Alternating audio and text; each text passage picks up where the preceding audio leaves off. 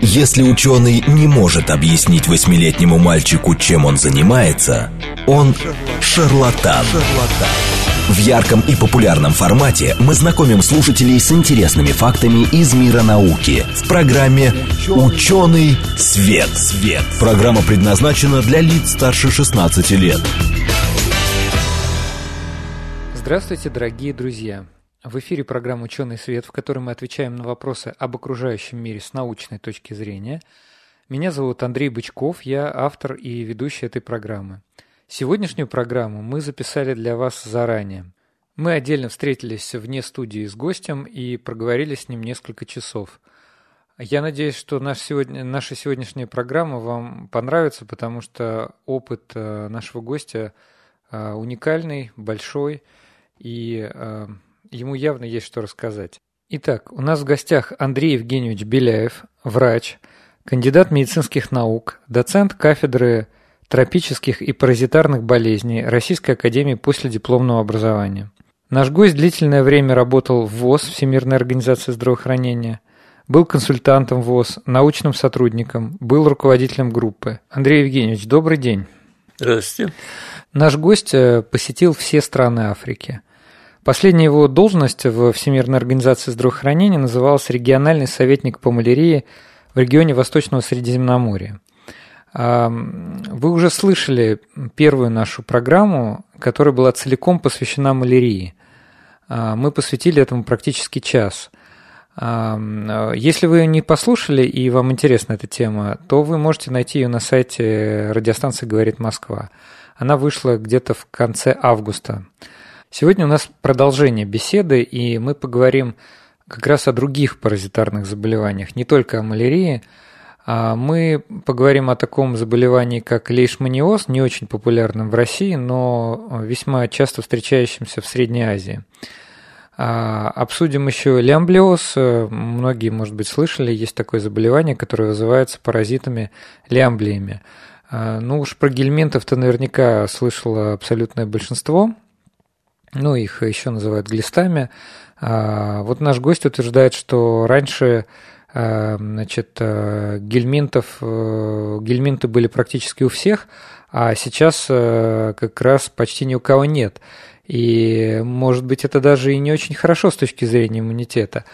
А потом поговорим о токсоплазмозе. Сейчас тоже все чаще люди переживают по поводу своих домашних животных, ведь известно, что токсоплазмой а, переносчиком токсоплазмы является обычная домашняя кошка. И мы закончим диареей путешественника, собственно, тоже такое неприятное расстройство, и поговорим о том, что с этим делать. Но для начала, Андрей Евгеньевич, вы являетесь врачом-эпидемиологом. А чем занимаются врачи-эпидемиологи и в чем их отличие от обычных врачей? Ну, эпидемиолог занимается, в общем, тем же, что и всем известный клиницист. Он изучает болезнь, но клиницист изучает ее на уровне индивида, то есть как у вас болезнь развивается. А эпидемиолог изучает то же самое на уровне популяции, то есть как разные индивиды, скажем, если инфекционная болезнь, зараженные, это, этим патогеном, они как они взаимодействуют, как патогены распространяются. И, то есть, в сущности, одно и то же, потому что для клинициста что важно? Диагностика, понятно, да? Прогноз и лечение. Так, эпидемиолог делает тот же самый, то же самое. Он э, дает, э, диагностирует эпидемиологическую ситуацию, то есть, что вот как сейчас с ковидом все это знают, да. Затем он дает прогноз, что идет третья волна, четвертая будет и так далее. И третий, он э, руководит меры, то, что называют лечение э, на уровне индивида, э, эпидемиолог это называет мероприятие. А какими заболеваниями вы занимались в силу вашей профессиональной деятельности? Большая область паразитарной болезни, так называемой, которая включает в себя болезни, вызываемые животными паразитами. Ну, в частности, гельминты, например, черепаразитические, да, простейшие и вот такие, как самовозбудитель малярии и другие. И в чем здесь отличие от бактерий и вирусов? В том, что эти организмы по своей организации ну, значительно сложнее, чем, скажем, бактерии, тем более, чем вирусы. Хорошо, давайте начнем экскурс в мир э, паразитарных заболеваний. Ну, у нас, э, в, вот, например, я родился в 1940 году, и в моем возрасте примерно половина, вернее, в моем детстве примерно половина э, моих сверстников была заражена скоридой. Вот. Эти гельминты, аскариды. Потом э, в результате мероприятий, профилактики и так далее, аскаридоз стал редко, редким заболеванием. Длительное время у нас доминировал энтеробиоз или остриция. Тоже известная проблема. Вот мы этим тоже занимались. А, и сейчас, сейчас это, ну, острицы еще есть, а такие крупные гельминты стали весьма большой редкостью. Но распространились всякие дикие представления о том, что каждый человек этими гельминтами заражен, что врачи не умеют их выявлять, что гельминт какую-то там артистку съели прямо они и с по, потрохами. С потрохами, да. Вот такие дикие представления, которые Э, провоцируется, вернее, усиливается еще производителем всяких шарлатанских средств, монастырский чай там и так далее. Это, к сожалению, рекламируется и даже такими уважаемыми радиостанциями. Ну да, а, знаете, э, очень много есть так называемых БАТ, да, биологически активных, ну, да, э, да, незарегистрированных да. веществ, вот. И, конечно, производители этих БАДов подогревают э, слухи о паразитарном происхождении многих других серьезных заболеваний. Но на самом деле, конечно, ну, мы-то вообще в своей программе больше про доказательную медицину, основанную на научных фактах. Ну, это, знаете, это вообще повод для отдельного разговора, потому что о том, э, что бывает от паразитов, это, знаете, некоторые люди очень любят. Дикие совершенно, в общем, представления. Ну, и нельзя забывать о кишечных простейших, то есть такие же организмы, ну, похожие на малярину, паразит, которые живут в кишечнике. Но общее правило то, что паразиты вообще-то хорошо приспособлены к хозяину, и паразиту невыгодно приносить большой вред хозяину. Вот там возникает равновесие. И э, из, из, из-под контроля это выходит, когда значит, нарушается равновесие, когда паразитов слишком много. Чем больше паразитов, тем будет более выраженные клинические проявления. Ну, вот это это значит, ну теперь эта проблема, конечно, вот в Москве, она совсем не та, что была, скажем, 50 лет тому назад. Ну, конечно, сейчас есть и препараты, и за этим следят. И знаете, я даже слышал такое мнение, не знаю, кстати, как вы к этому отнесетесь. Я думаю, что, может быть, вы тоже это слышали где-то в прессе или от коллег, что сейчас в связи с использованием такого большого количества различных антисептических препаратов, антибактериального да. мыла. У детей э, не то, что 80 лет назад, э, у детей сейчас возникает обратная проблема. Их слишком э, помещают в слишком чистые условия, и в результате этого они не, их иммунная система не знакомится с большим количеством возбудителей, которых их окружают. Совершенно верно. Я, я рад, что у вас такое просвещенное мнение, потому что это еще лет там 40-50 тому назад говорил, что паразит, он безусловно вреден, и встретил его, значит, уничтожай. Но сейчас подход такой по Казьме Порткову, мне сестры гей, что растет. Оказывается, в небольших дозах паразиты полезны в том смысле, что они научают ребенка различать свои антигены от, э, от этих вот, э, значит, внеш, от, от внешних. И считают, большинство считают, что распространение аутоиммунных заболеваний, которое явно пошло, ну, пошло, явно пошли в рост. пошло в гору, да, оно связано с тем, что количество вот этих сравнительно безвредных паразитов уменьшилось. Да, а и получается, вот вы думаете, что и гельминты туда же, то есть они вполне даже, как сказать, чем-то помогают нам. Это доказательная медицина даже, их надо контролировать, короче говоря.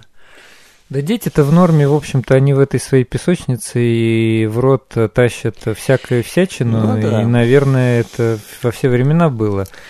Там серьезные есть э, проблемы, скажем, с гельминтами собак, таксокара. Таксокароз, он чем для человека опасен, что э, таксокара пол, ну, нормально развиться в организме человека, то есть от личинки до взрослого гельминта не может она, как сказать, мыкается в организме человека, не может попасть в нормальные условия, из-за этого вызывает извращенный иммунитет, который может проявляться довольно серьезными всякой патологией, в том числе и нарушение зрения. Это токсикороз. Поэтому очень справедливо то, что с таким с выголом э, хаотическим собак как-то борются. Я ну, в Италии, например, видел, там собак ведут, такая специальная загородка, они там все, и они привыкли, все хорошо себя ведут, а заходят, испражняются. И... Но если с ней это случилось где-то на улице, то у хозяйки есть э, лопаточка и пакетик, она подберет. Ну, я вам хочу сказать, может, мне, конечно, повезло сильно, но вот в нашем районе Москвы подавляющее большинство в нашем э, сквере, парке, полисаднике э, владельцев собак ведут себя так же. Ну, Уже хорошо. приучили в 2021 приучили, ну, году. Сейчас, сейчас и водители на пешеходе, на, пешеход, на переходе пропускают пешеходов. Это точно. Ну, не может не радовать. Ну, не, не все плохие новости да не, ну в нашей жизни. Хорошо. Вы еще упоминали лишманиоз. А, или лишмания. Можете рассказать нам про это заболевание? Лишмания – это тропическая болезнь, которая э, вызывается тоже простейшим лишмания, которая передается москитам. Диссертация у меня была по лишманиозу 1973 года, потому что в то время малярия сошла на нет, и, в общем-то, Возник интерес к другим э, паразитарным заболеваниям? Ну, возникла возможность, время, деньги для того, чтобы заниматься. А лишманиозы в Советском Союзе – это Закавказье, очень мало Северный Кавказ, очень мало Крым и Средняя Азия. Вот когда вместе с присоединением Крыма мы получили и очаг висцерального лишманиоза или детского, детского лишманиоза. Расскажите про это заболевание. Кто является возбудителем и как она себя проявляет? Ну, лишмания несколько ну, групп есть, грубо говоря, делится на висцеральные лишманиозы и кожные лишманиозы. Висцеральные лишманиозы – это болезнь генерализованная. Если она началась, то она приводит неизбежно к смерти, но вполне излечимая при этом – и вот висцеральный лишманиоз, он встречается, как я говорю, в Средней Азии, в Закавказье и отчасти на Северном Кавказе и в Крыму в особенности. Он, его хозяин является собака. Человек, так сказать, тупик и восприимчивый главным образом дети. И в Крыму вообще интересная ситуация, потому что там э, лишманиоза не было. Переносчик москитов там очень хорошо изучали в 30-е годы, потому что это был гнус, который мешал, э, значит, мешал э, отдыхать, отдыхать. Тогда ведь говорили, что вот мы царские дворцы, мы передали трудящимся. А такая москита передает такую москитная лихорадка, и получалось так, что, скажем, на оздоровление приехал тысяча человек, из них 600 переболели москитной лихорадкой. И была эта проблема большая для флота. И вот этот переносчик хорошо был изучен. Если бы там был висцеральный лишманиоз, то его бы выявили обязательно. А висцеральный лишманиоз там появился, когда стали возвращаться крымские татары – из высылки в Среднюю Азию. Они тогда, э, в общем-то, явочным порядком приезжали из Средней Азии, привозили с собой собак, хозяйство и так далее. И я думаю, что именно от этого там и пошла передача лишманиоза уже э, местная. А сейчас насколько лишманиоз – это вот э, распространенное заболевание? Говорят ли о нем сейчас? А, есть ли там случаи заболевания в России? Ну, оно не, не, не, не очень распространенное было, потому что москиты, они очень чувствительны к инсектицидам, и москиты часто путают с комарами, потому что, особенно потому что и название москито по-английски это комар. А москит по-английски sandfly, то есть песчаная муха какая-то. А по-русски москит – это не комар вовсе, а москит. И вот из-за этого путаница возникает. И, э, ну, в общем, это проблемы, которые, которые нужно думать, и, вернее, помнить. И там такой э, характерный симптом комплекс. Болезнь это хроническая, несколько лет может проникать, но кончается неизбежно смертью, если не, не лечить ее. Угу. Интересно. в основном молодые взрослые. И, ну, дети и молодые взрослые. Да, вы, вы говорили про лишманиоз, правильно я? Да. Значит, да, и вы э, сказали, что бывает еще лишманиоз у э, животных. Ну, нет, все лишманиозы, они у животных, только разные, э, разные, значит, хозяева. Для висцерального это характерно, это собака, шакал и так далее. Вот, кожные лишманиозы – это совсем другая вещь, это хозяева там, э, эти, грызуны, песчанки. И он встречается в, сейчас, по крайней мере, встречается в Средней Азии э, в основном. И при этом эта болезнь вполне безобидная с точки зрения прогноза, но она вызывает обезображивающие иногда рубцы, значит, часть носа может пропасть там и так далее. Вот, и причем э, в то время, когда мы ее изучали, это рубеж 60-х, 70-х годов, это было такое массовое заболевание, что э, дети, родившиеся, вот скажем, в Таджинском оазисе в Туркменистане, они к семи годам переболевали полностью, все. И болезнь дает стойкий иммунитет, так что взрослые совершенно ну, не заболевали. И в представлении людей это детская болезнь. Причем 7 лет, я сказал, 7 лет это был самый, так сказать, пожилой пациент, который я там видел. А у меня там было несколько тысяч случаев. Мы эпидемиологически изучали.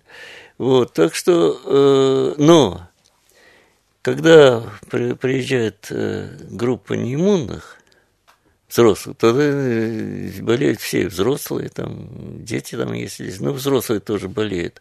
И с точки зрения, значит, э, чиновника из Минздрава возникает эпидемия малярии, это лишманиоза. да. Это называется э, популярное русское название, оно всем в Средней Азии, в Туркменистане особенно известно, называется пендинская язва или пендинка. Почему пендинка? Потому что такая же ситуация с массовым приходом неиммунных произошла во время завоевания Туркменистана. Э, в 1885 году был такой в Мургапский отряд, который э, столкнулся там с агентами британцев. Британия, они же э, Э, соревновались там в Средней Азии, боялись британцы, что русские в Индию пойдут. Вот. А афганцы были союзниками в то время англичан, и они выступили в качестве значит, преграды для русских войск. Произошло столкновение в районе теперешнего Тахтабазара, Кушки, там оазис это назывался Пенде – и массовая заболеваемость, ну, с, больше половины солдат переболела, и э, получил название от болезнь пендинской язвы, сейчас она в русских известна как пендинка. Вот. И тогда это вызвало вспышку большое, большое, большую озабоченность, потому что не знали, чем это кончится, что это за болезнь, может, общая и так далее. Но это ограничивается только тем участком, куда, который укусил москит. Язва может быть безобразная, она продолжается там 2-3 месяца, но в конце концов заживает. У меня тоже вот такая есть.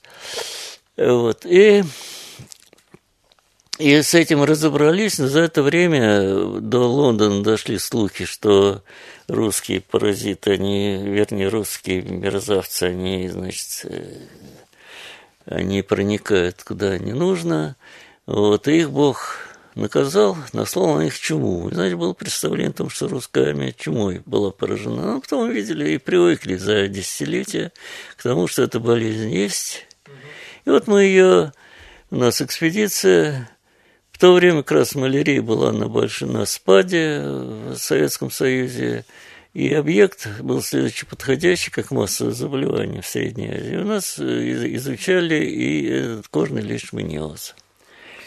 Слушайте, да, на самом деле вот как раз это заболевание, про которое я ни разу не слышал, вот, услышал сейчас от вас, но сейчас на слуху, ну, по крайней мере, в прессе можно услышать про всякие разные тропические лихорадки. Зика, да. лихорадка чикунгунья, денги, восточного или западного Нила. Западного Нила. Вот э, этим вы тоже занимались? Это не, входило этим... в вашу...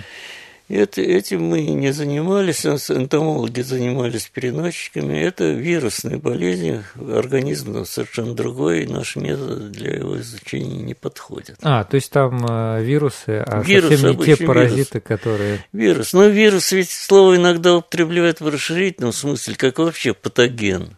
Да. Да. От слова вирус – яд по латыни. Вот, поэтому иногда путаница возникает. Хорошо. А, давайте здесь сделаем небольшую паузу. Я напомню нашим слушателям, что в эфире программа «Ученый свет», а, в которой мы отвечаем на вопросы об окружающем мире с научной точки зрения. Вот сегодня мы с научной точки зрения рассматриваем а, паразитарные заболевания, различные тропические, такие как лейшманиоз, лимблиоз, там, токсоплазмоз.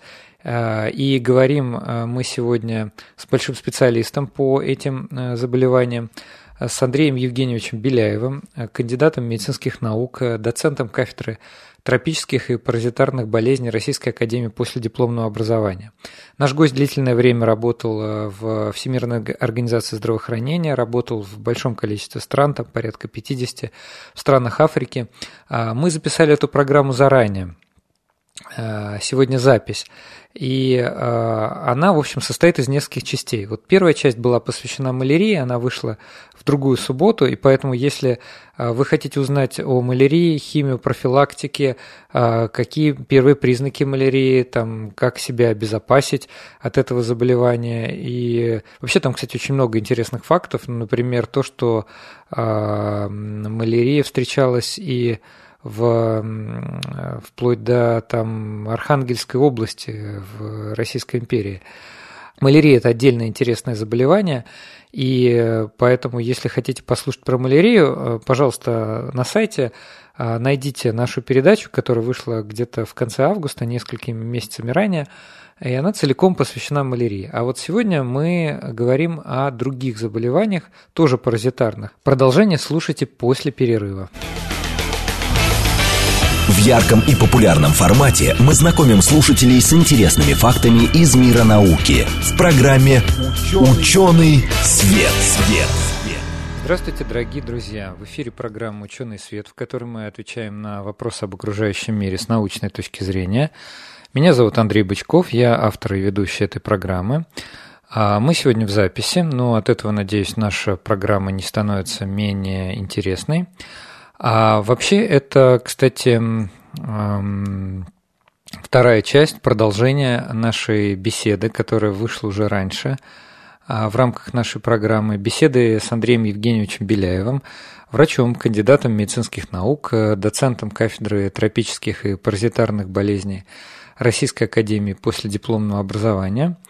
А, Андрей Евгеньевич долгое время работал в Всемирной организации здравоохранения, работал консультантом ВОЗ, а, научным сотрудником, а, региональным советником по малярии и в результате посетил около 50 стран. В первой половине программы мы поговорили о такой болезни, как лейшманиоз, который вызывается паразитами. Ну и вообще, сегодня мы говорим о различных паразитарных заболеваниях, ну, все-таки достаточно популярных. А еще в первой части мы узнали, например, что а, паразитарные заболевания не часто приводят к смерти, потому что паразиту просто невыгодно убивать хозяина своего. Так устроена эволюция.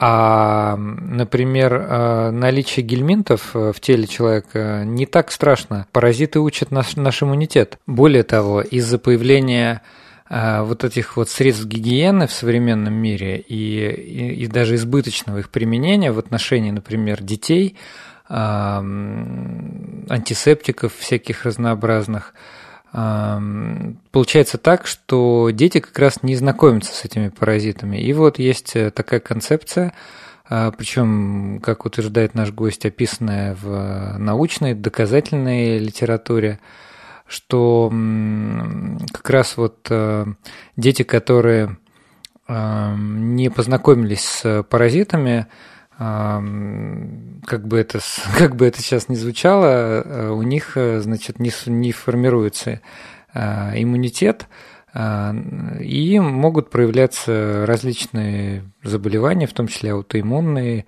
или проявляться какие-то аллергические реакции. Нет, разумеется, это не повод прямо сейчас подсаживать себе глистов, да, но по-моему, я вот посмотрел в 2005 году впервые в журнале Nature, самом серьезном журнале, а, была впервые публикация на тему, что значит, э, у тех у детей, у которых а, были паразиты, у них меньше было вот аллергических реакций, меньше астмы, а, соответственно, потом уже там в публикациях 12-14 годов как раз речь шла о гипотетическом, может быть, э, даже лечении, но сразу говорю, это пока все настолько экспериментальные вещи. Э, в общем, лучше проконсультируйтесь со своим лечащим врачом. Тем не менее, публикации на эту тему есть, и люди задумываются, и, в общем, не сказать, что с паразитами все так вот легко, просто понятно, что это однозначные враги, что это плохо и что от них надо полностью избавиться. Потому что мы с ними очень долго жили, а, вместе с ними эволюционировали, и уже выработался некий симбиоз. Андрей Евгеньевич, э, хорошо, э, мы поговорили про лейшманиаз, а вы хотели рассказать про э, лемблиоз и токсоплазмоз. Ну, лемблиоз, ну, в общем, это проблема такая, что, ну, условно патогенный паразит в части предрасположенных Вы имеете в виду лямбли? Лямбли, да. Вызывает патологию. На самом деле, это, так сказать, находка, комменсал, как и многие другие. Кишечные амебы есть. Например, есть кишечная амеба, которая вызывает серьезную болезнь которая, кстати, тропическая болезнь, она была открыта в Петербурге у рабочего из Архангельска. Тогда это в XIX веке происходило. Так что тропические болезни попадаются и за пределами их ареала. Токсоплазмоз – то же самое, такая же проблема, как лимблиоз. Он очень широко распространен, то есть э, повсеместное у него распространение. Э, основной хозяин – кошка – Кошки тоже очень сильно заражены, но у человека он не вызывает серьезной патологии, кроме исключительных, Детей. кроме нет, кроме исключительных случаев, которые, скажем, с иммунодефицитом и так далее. И, что самое главное, у неродившегося ребенка. Ну детей. вот да, это я имел в виду. И даже сейчас э, очень э, много вот, знаете, мамочки сидят в Инстаграме, в каких-то соцсетях для молодых мам, и там очень активно вот это обсуждается, что а, опасно заводить кошку, несмотря на вот эту популярность сейчас, потому что риск токсоплазмоза. А вы без кошки его получите. Почему? Вот. Ну, потому что широко распространенное, это, так сказать, и устойчиво в внешней среде. Где-нибудь, а... да, и, и к тому же можно заразиться и через непроваренное мясо и так далее. А, даже так. То да. есть я думал, это там другие, кошки. там другие стадии. Нету кошки, э, стадия, которая ну, похожа на малярийного паразита в комаре, такая стадия, которая для пропагации. А есть еще такая стадия, которая сравнима с малярийным паразитом в крови, которая, значит, можно заразиться. Кстати, и малярия тоже может заразиться при переливании крови или при пользовании э, этим, ну, когда колят, э, делают инъекции нескольким людям одним шприцом. Это очень просто может заразиться. Ну, мне кажется, сейчас уже так не делают. Так не делают, но делали. Так давно, в общем-то. Нет, нет, нет, случаи у нас при пневмалярии есть. Особенно, когда применяют нестерилизуемые системы для, интер... для внутривенозного введения, такие случаи попадаются время от времени. То есть кто-то завозит естественную малярию угу. откуда-то, попадает на лечение по поводу другого, и э, какой сосед заражается. Вот у нас случай был, это было где-то в 90-х годах, когда девочка, которая жила с родителями в Нигерии, в посольстве, упала, получила тяжелую травму головы. Ей потребовалось там переливание крови. Угу. И кто-то из посольских, добрая душа, дал свою кровь ей для переливания. Ей перелили кровь. И этот человек на следующий день заболел малярией. То есть уже в тот момент, когда он давал кровь, у него в крови были малярийные паразиты. О. Девочку, значит, эвакуировали в Москву.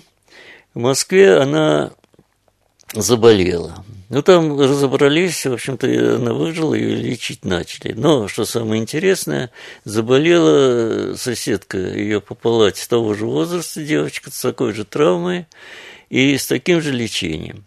И вот как она заболела, то ли ими одной системой пользуется, то ли как, ну, это вот так, такие факты бывают, хотя очень редко. Э, Андрей Евгеньевич, вот последнее, про что я хотел вас спросить, э, то, с чем я сам сталкивался, какие-то загадочный такой набор слов, это диарея путешественника. Во-первых, э, непонятно, к, к чему это вообще относится. Это паразитарное или вирусное заболевание, или это вообще какое-то функциональное расстройство. А второе, значит, кто это вызывает, причем именно диарея путешественника часто бывает и в тех странах, про которые мы с вами до этого говорили в предыдущих да. частях. И в-третьих, э, как его, как провести дифференциальную диагностику?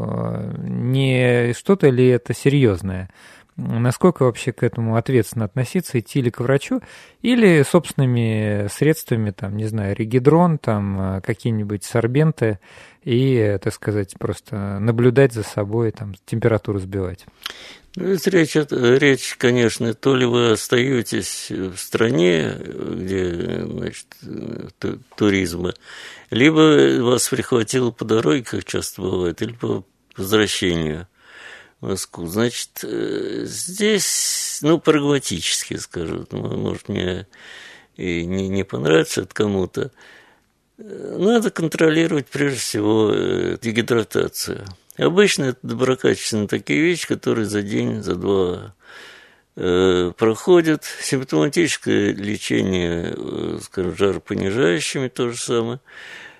И обычно это этим заканчивается. Но если продолжается, то, конечно, нужно обратиться, там, чтобы поставить диагноз там, бактериологический, вирусологический. Чаще всего этиологические агенты – это бывают вирусы разнообразные, простейшие тоже, кишечные, и бактерии сальмонеллы в особенности – Значит, с вирусами, я так понимаю, ни, ничем себе не поможешь, кроме времени. Значит, вряд ли может какой-то препарат помочь. Э, с бактериями, наверное, помогут справиться антибиотики при назначении врачами. А вот ваши любимые-то эти простейшие, от них э, что спасает? Да, они особенно сами, сами проходят. А, ну то есть, э, типа. Нет, ну, нет, есть, есть специфические препараты, там метро... метронидозол. Метронидозол, совершенно верно. Спасибо, скажем, противоамебные. Это назначается, это уже серьезное лечение бывает. А вот на стоп-гэп, как говорится, solution, это э, борьба с потерей воды. Ну, то есть э, ответственное самолечение без паники да. и э, я вообще... ре- регидратационные. Да, терапии. я сторонник, сторонник самолечения в этом смысле. На всякий случай скажу нашим слушателям, что слушание радиопрограммы не заменяет э, визит к врачу. И я вот в таких случаях, э, ну, вот как диарея путешественника, я обращаясь к каким-то проверенным ресурсам, ну, к сожалению, они там на английском языке, например, nhs.uk, это сайт эм, британского, значит, эм, National Health System, то есть это э, государственная британская система здравоохранения, ну как наш Минздрав. И вот у них есть сайт, где на очень простом английском языке врачами написаны простейшие руководства для пациентов по решению большинства медицинских проблем по диагностике. И там есть красные флаги, на которые стоит обратить внимание, и при появлении которых э, надо обязательно обратиться к врачу. Или, например, э, база UpToDate – это американская штука, американский сайт, и там э, тоже можно посмотреть и рекомендации в разделе для пациентов. К сожалению, в России, если начинаешь э, в интернете забивать какие-то названия диагнозов или какие-то симптомы, то может, конечно, Э, очень большое количество избыточной и лишней информации появиться, которая может даже навредить пациенту. Поэтому во всех сомнительных случаях я вам все-таки советую э, обращаться к врачам, знакомым врачам. Э, это будет лучше, чем если вы пропустите что-то серьезное. Андрей Евгеньевич, а в конце нашего разговора, растянувшегося аж на целых две программы, мы хотели обсудить ваш опыт, он интересный, уникальный. А вы вообще считали общее количество стран, в которых вам удалось поработать? Ну, если работать, что если приехал там и, и, так сказать, разобрался в ситуации на, неделю-две, то или провел курсы, то это больше 50 это, конечно, впечатляет. Но не был я в Америке вообще нигде. Вот это у меня, конечно, минус. Вы имеете в виду на американском континенте? Да, да. да. Слушайте, но все-таки, как я понимаю, вы больше занимались малярией или вообще все паразитарные ну, болезни? Малярией, да, все, но малярией я занимался работой в ВОЗ, а в ВОЗ я проработал 16 лет. Значит, два приема на штатной работе, ну и много консультаций по несколько месяцев. Ну а работа в разных странах все-таки требует хорошего, качественного знания языков. А, та же вот работа в Северной Африке – это точно совершенно знание французского. Или вам только английского было достаточно? И все-таки определенного понимания культуры. Вот э, у вас был какой-то интерес изначально к этому? Отец мой был специалист по исламу, историк, в общем по образованию. Он Петербургском университете учился, оттуда на войну его забрали в 16 году. И там пошло, в общем, он его закончил и работал в институте востоковедения. Так что я ему уже как подрос, вот вроде как Леша был, я ему помогал, там что-то писал, он мне азбуки арабской научил, и там, ну, и он очень был фанат этих языков, потому что он языков много знал. Меня заставил э, частным образом выучить французский язык. В школе нам тоже, в обычной школе довольно хорошо преподавали, так что я уже после школы был с двумя языками и понимал необходимость. И так что при попадании на новое место я начинал с языка быть. И поэтому еще я как эпидемиолог, для эпидемиолога, между прочим, важно очень вот э, знать историю этого своего объекта. Угу и социума этого. И у многих медиков этого просто не хватает. Слушайте, а в предыдущей части мы обсуждали э, малярию, и у нас не хватило времени, э, но помните, в прошлом году, в 2020, э, в середине года возник невероятный ажиотаж э, как раз по использованию противомалярийных препаратов, которые являются химией профилактикой малярии, против э, коронавирусной новой инфекции. Даже, по-моему, Дональд Трамп употреблял, э, бывший президент Америки.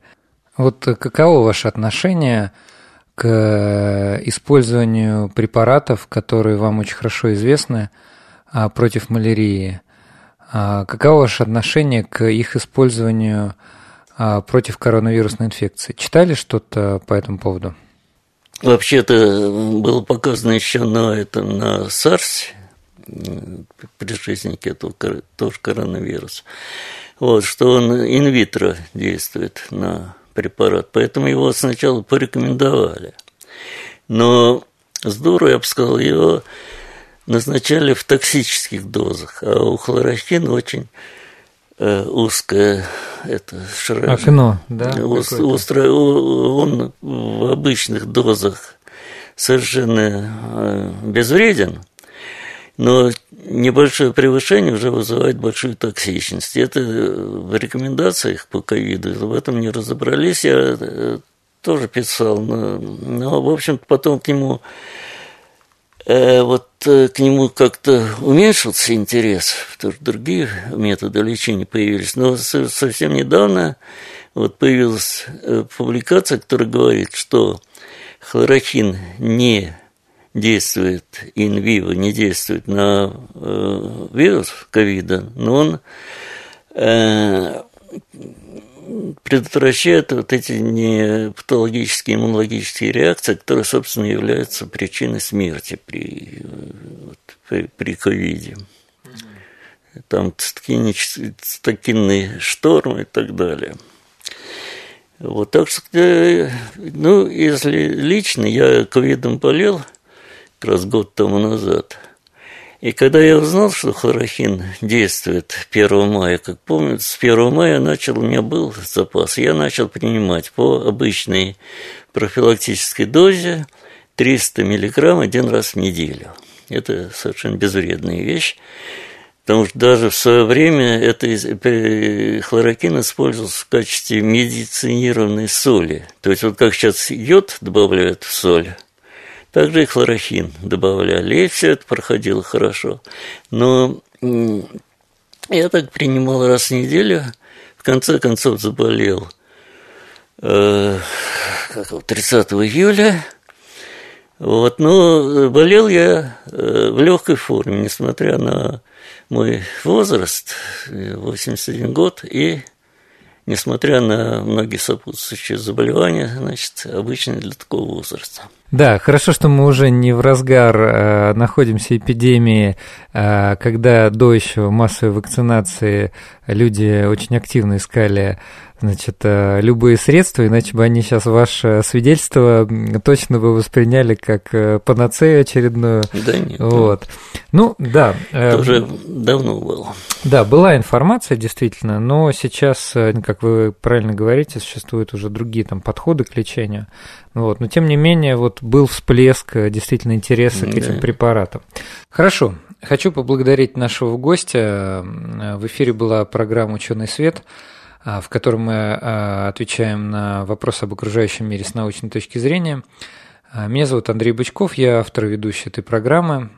У нас в гостях сегодня был Андрей Евгеньевич Беляев, врач, кандидат медицинских наук, доцент кафедры тропических и паразитарных болезней Российской Академии последипломного образования. Сегодня мы говорили о паразитарных болезнях, таких как лейшманиоз, токсоплазмоз, лемблиоз, э, обсуждали диарею путешественника. И сегодняшняя наша программа – это вторая часть э, беседы с нашим гостем. Э, а напомню, первая часть была посвящена целиком и полностью малярии. Казалось бы, это такое заболевание, которое должно волновать людей только значит, которые поехали в какие-то экзотические страны, однако нет. Послушайте, на сайте есть запись э, этой программы. Вообще-то малярия встречается и в Российской Федерации, и уж тем более в каких-нибудь странах СНГ. Э, Андрей Евгеньевич, я хочу поблагодарить вас. Э, спасибо большое. Спасибо вам. А с нашими слушателями услышимся в следующую субботу.